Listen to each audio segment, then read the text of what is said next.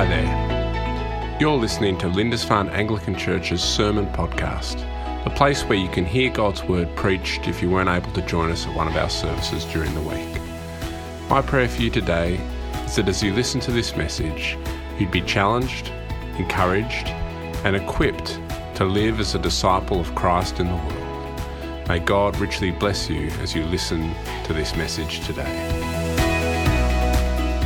I hope you've had your coffees this morning because obviously, as you heard that reading from Ephesians today, we move on to uh, potentially a somewhat controversial passage of Scripture uh, as we talk about things like submission and uh, gender roles and these sorts of things. But before we do that, I want us to take a moment just to think of.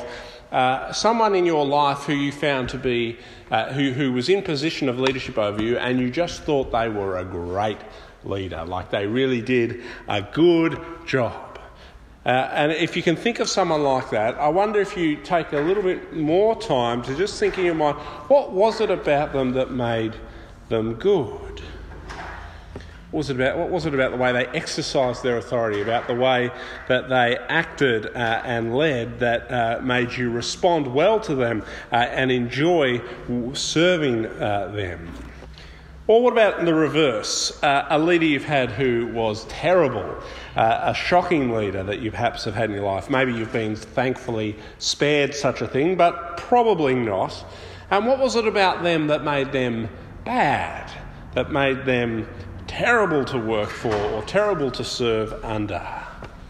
I think that as we think about people who've been in positions of leadership and authority over us, and we think about which ones were good and which ones were bad, that it tends to be that we admire those who use their position and their power and their authority not for their own self service, but for the service of those whom they have been given by God to lead. And likewise, uh, when we experience negative leadership, uh, again, it's about the misuse of power, position, and authority, uh, not uh, using it for the good of whatever thing it is they're meant to be leading, but using it to serve themselves, get themselves ahead, these sorts of things. And so I think today, uh, that as we consider what Paul is talking about uh, between husbands and wives and leadership and love and submission, that it is important that we think about good and bad types of authority that we've experienced in our life uh, as we co- try to understand what it is Paul is saying. And of course, this is also relevant to you if you're not married today, because either one, you might be one day, uh, or two, uh, marriage is a picture, uh, Paul says, of how the church is to relate to Christ. And so there's something in the interplay of husband and wife relationships that teaches us about how God loves us and how we are to respond to Him.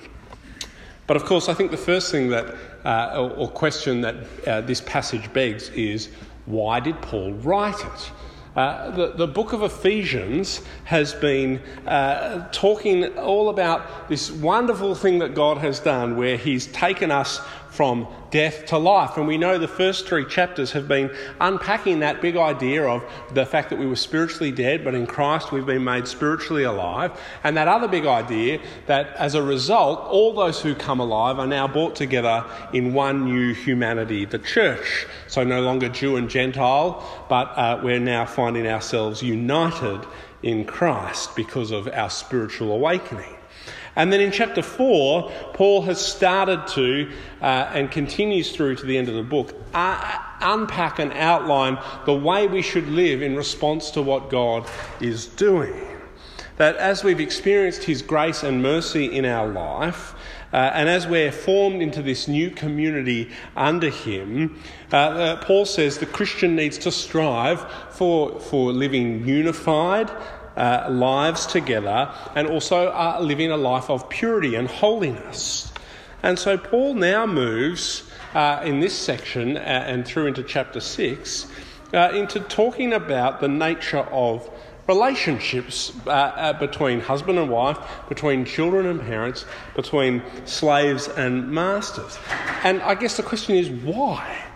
And one scholar, as he reflects on this, gives some, I think, uh, good insight. He says the, div- the divine family, that is, the, the church family, ceases to be a credible concept if it itself is not subdivided into human families which display God's love. What is the point of peace in the church if there is no peace in the home? You see, it wouldn't make sense, would it, for Paul to spend all his time saying, be unified, be united, be uh, expressing this togetherness as a church family, uh, if he didn't also care about how those Christians then went home and lived too. And so that's why he moves into these much more intimate areas. But of course, uh, uh, it is a difficult uh, reading, isn't it, in our co- context and uh, space where we live today. Because we, we, we often find ourselves, don't we, with the, with the book of Ephesians, uh, doing a lot of furious nodding. Uh, we're praying to a God who can do immeasurably more than we ask or imagine. Praise the Lord, absolutely. Uh, Christians should be humble and gentle and patient and bear with one another in love. Yes, absolutely, Paul. Uh, we should not sin and let the sun go down on our anger. Absolutely. We should be kind and compassionate and forgive one another just as Christ has forgiven us. Absolutely. And then we get to our reading today and it says, submit. And we think, whoa, uh, hold on, Paul. Uh, what are you talking about? Uh, surely this must be somehow culturally bound. Uh, uh, what, what, what are we to make of this call Paul makes? Well, I think the first thing to say as we seek to understand what Paul is saying is that we think about context. Now, imagine that in my sermon today I said something like this Children don't belong in church, they are the church. Children don't belong in church, they are the church. And it was part of my sermon series I was doing on how important children are. Uh, and uh, uh, you've heard me say this, this statement children don't belong in church, they are the church. But what happens is someone leaves and they go, Can you believe it? Chris said children don't belong in church. That's just outrageous. It's the most outrageous thing I've ever heard. We must, we must stop this madman. Uh, and, and people go around and they quote me, and they've accurately quoted me. I did indeed say the words children do not belong in church in a row. Uh, and, uh, you know, sort of all sorts of controversy ensues. But of course, the context in which I've said that uh, uh, uh, means I didn't really say that at all, doesn't it? Children do not belong in church. They are the church in a context of a sermon series on the value and importance of children uh, uh, means that uh, it's quite clear what I meant when I said that. Uh, and so, context is important whenever we come to seek to understand anything anyone says, and particularly when we come to understand the words of Scripture. And so, as we come to this part of Ephesians, as we do when we come to any part of, this, of the Bible, we need to make sure we understand it in context. And we need to uh, make a few assumptions. And uh, one not unfair assumption, I think, is that Paul is a smart guy and he's not in the business of contradicting himself. And so, Paul has been talking about how we are all united under Christ that we've all been saved through faith. And this is not a, uh, something we've earned, it's a gift, a gracious gift that comes to all who believe. Paul cannot be somehow starting to now create subclasses when he's just been talking about uh, the, the beautiful thing that God has done in Christ. Secondly, not only do we have the context of Ephesians and Paul's other letters, but we have the context of the whole uh, counsel of Scripture, the whole of the Bible. Uh, and as John Stott says, as he begins his reflection on this passage, uh, he says this In light of the teaching of Jesus and his apostles, we may confidently and repeatedly affirm at least three relevant truths. First, the dignity of womanhood, childhood, and servanthood. Secondly, the equality before God of all human beings, irrespective of their race, rank, class, culture, sex, or age because all are made in his image.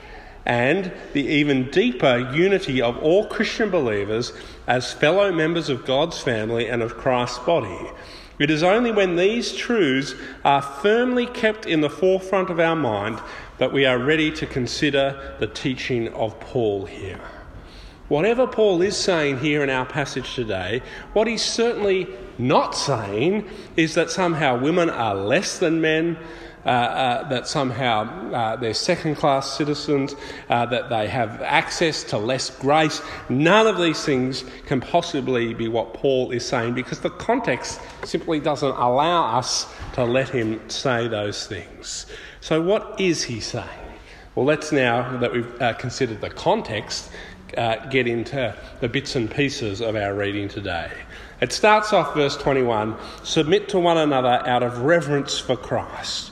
You'll remember back in chapter, uh, in the previous part of chapter 5, that Paul finishes that section last week we looked at with this call to the Christian to be filled with the Spirit and to sing psalms. Uh, and I talked about last week how that was probably uh, a way of Paul encouraging us to, uh, as we're filled with the Spirit, be people who have overflowing joy in our lives.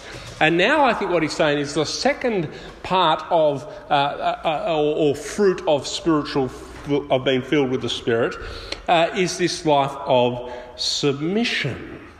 Submit to one another out of reverence of Christ. But what does that actually mean and what does that look like? Well, I think, again, if we think about context and we look at other things Paul says, uh, we see in Philippians 2, I think, a similar idea, ex- though expressed differently. In Philippians 2, chapter 3, Paul says to the Christians there, Do nothing out of selfish ambition or vain conceit, rather, in humility, value others above yourselves. I think that's a window into what Paul's talking about here when he says, submit to one another out of reverence for Christ. Just as we submit to his lordship of our lives and put his needs and wants first as we seek to live as Christians, so in our uh, relationships together with each other, we put the needs of others before our own. And we do that together in community because that's, the, that's what it is to be a person of humility, to seek the good of others first. Paul says that as we live out our Christian life in the church, uh, submitting to one another, and then in the home, we do so in reverence and response to what God has done for us. Uh, we're, we're following Jesus Christ who submitted perfectly to his Father's will and died on the cross for the good of others. Uh, and so, if we're going to follow Jesus Christ, the great submitter, then we need to be people who submit ourselves to others too. So, out of the call for the submission of us all to one another, Paul then calls a particular uh, class or person uh, to uh, a particular type of submission. Wives, he says, verse 22 to 24. Wives, submit yourselves to your own husbands as you do to the Lord. For the husband is head of the wife, as Christ is head of the church, his body, of which he is the Saviour. Now, as Christ submits, uh, now as the church submits to Christ, so also wives should submit to their husbands in everything. I should have uh, handed out a strong drink for everyone this morning, shouldn't I? Well, I don't think we're in a position to uh, say that it doesn't say what it says.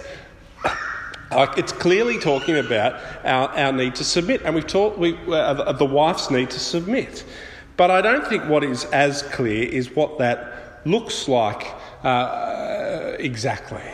So I thought I'd reflect on what I think it looks like because I'm convinced of the, of the principle, that is, uh, of, uh, of a submissive wife, though that sounds terrible, I, I know, uh, but in, in the best possible sense, but also of a Christ like husband, which we'll get to in a moment. So, what does this look like? Well, of course, you, you know that this is most evidently seen in my own marriage.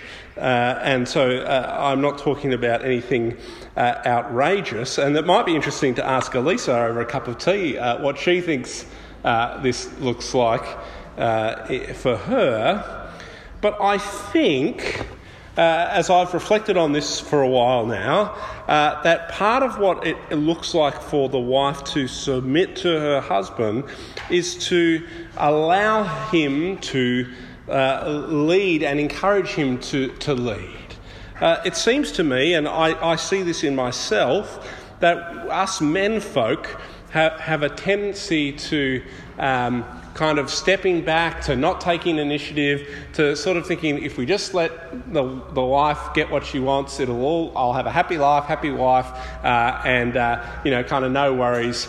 Uh, uh, and, and, what I've noticed, and again, this is just uh, my own experiences, and yours may be different, absolutely, is that uh, actually, what ought to happen is I ought to step into some things and, and take leadership. And so I think part of being a submissive wife uh, in, in, this context is to allow space for, for men to, to, to do the job of leading their families. I think that's part of what's going on here. I think as well, part of it is encouraging your husband to grow in their faith to allow them to explore their faith so that they can become better husbands. And I think as well it's encouraging and giving space to allow them to work hard in their callings as both husband, father, and whatever kind of work it is they've been called to. We do note, though, that whatever it is, the submission that uh, Paul is calling the wife to here is based on her submission to the Lord. Submit to your own husbands as you do to the Lord. And so, just as we're called as Christians to submit to the government, but we are actually allowed to break the law. If the government does things that are contrary to uh, uh, the gospel and to our calling as Christians, we don't have to, to follow that.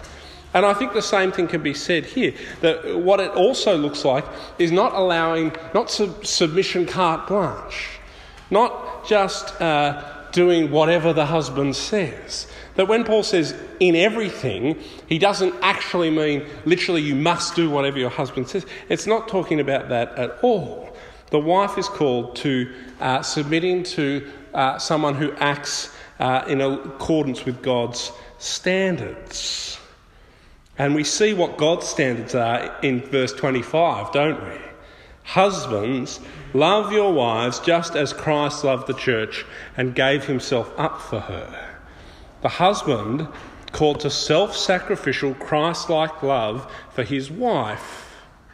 Now, I think it's quite interesting at this point because as I reflect on these passages, and I've spent a long time talking about what the wife is called to, uh, actually sort of feel like, and maybe it's just because this is the bit that applies to me, but I kind of think we spend all our time worrying about the fact that Paul said, Wives, submit to your husbands, uh, and none of the time thinking about the fact that the husband is called to live the kind of uh, love his wife with the kind of love that Christ loves the church. Self sacrificial, go to your cross and die for her kind of love. I mean, it's hard, yes, for the woman uh, to, to read those words, submit. But I've got to love my wife like Jesus loves the church. I think the outrage ought to be at verse 25.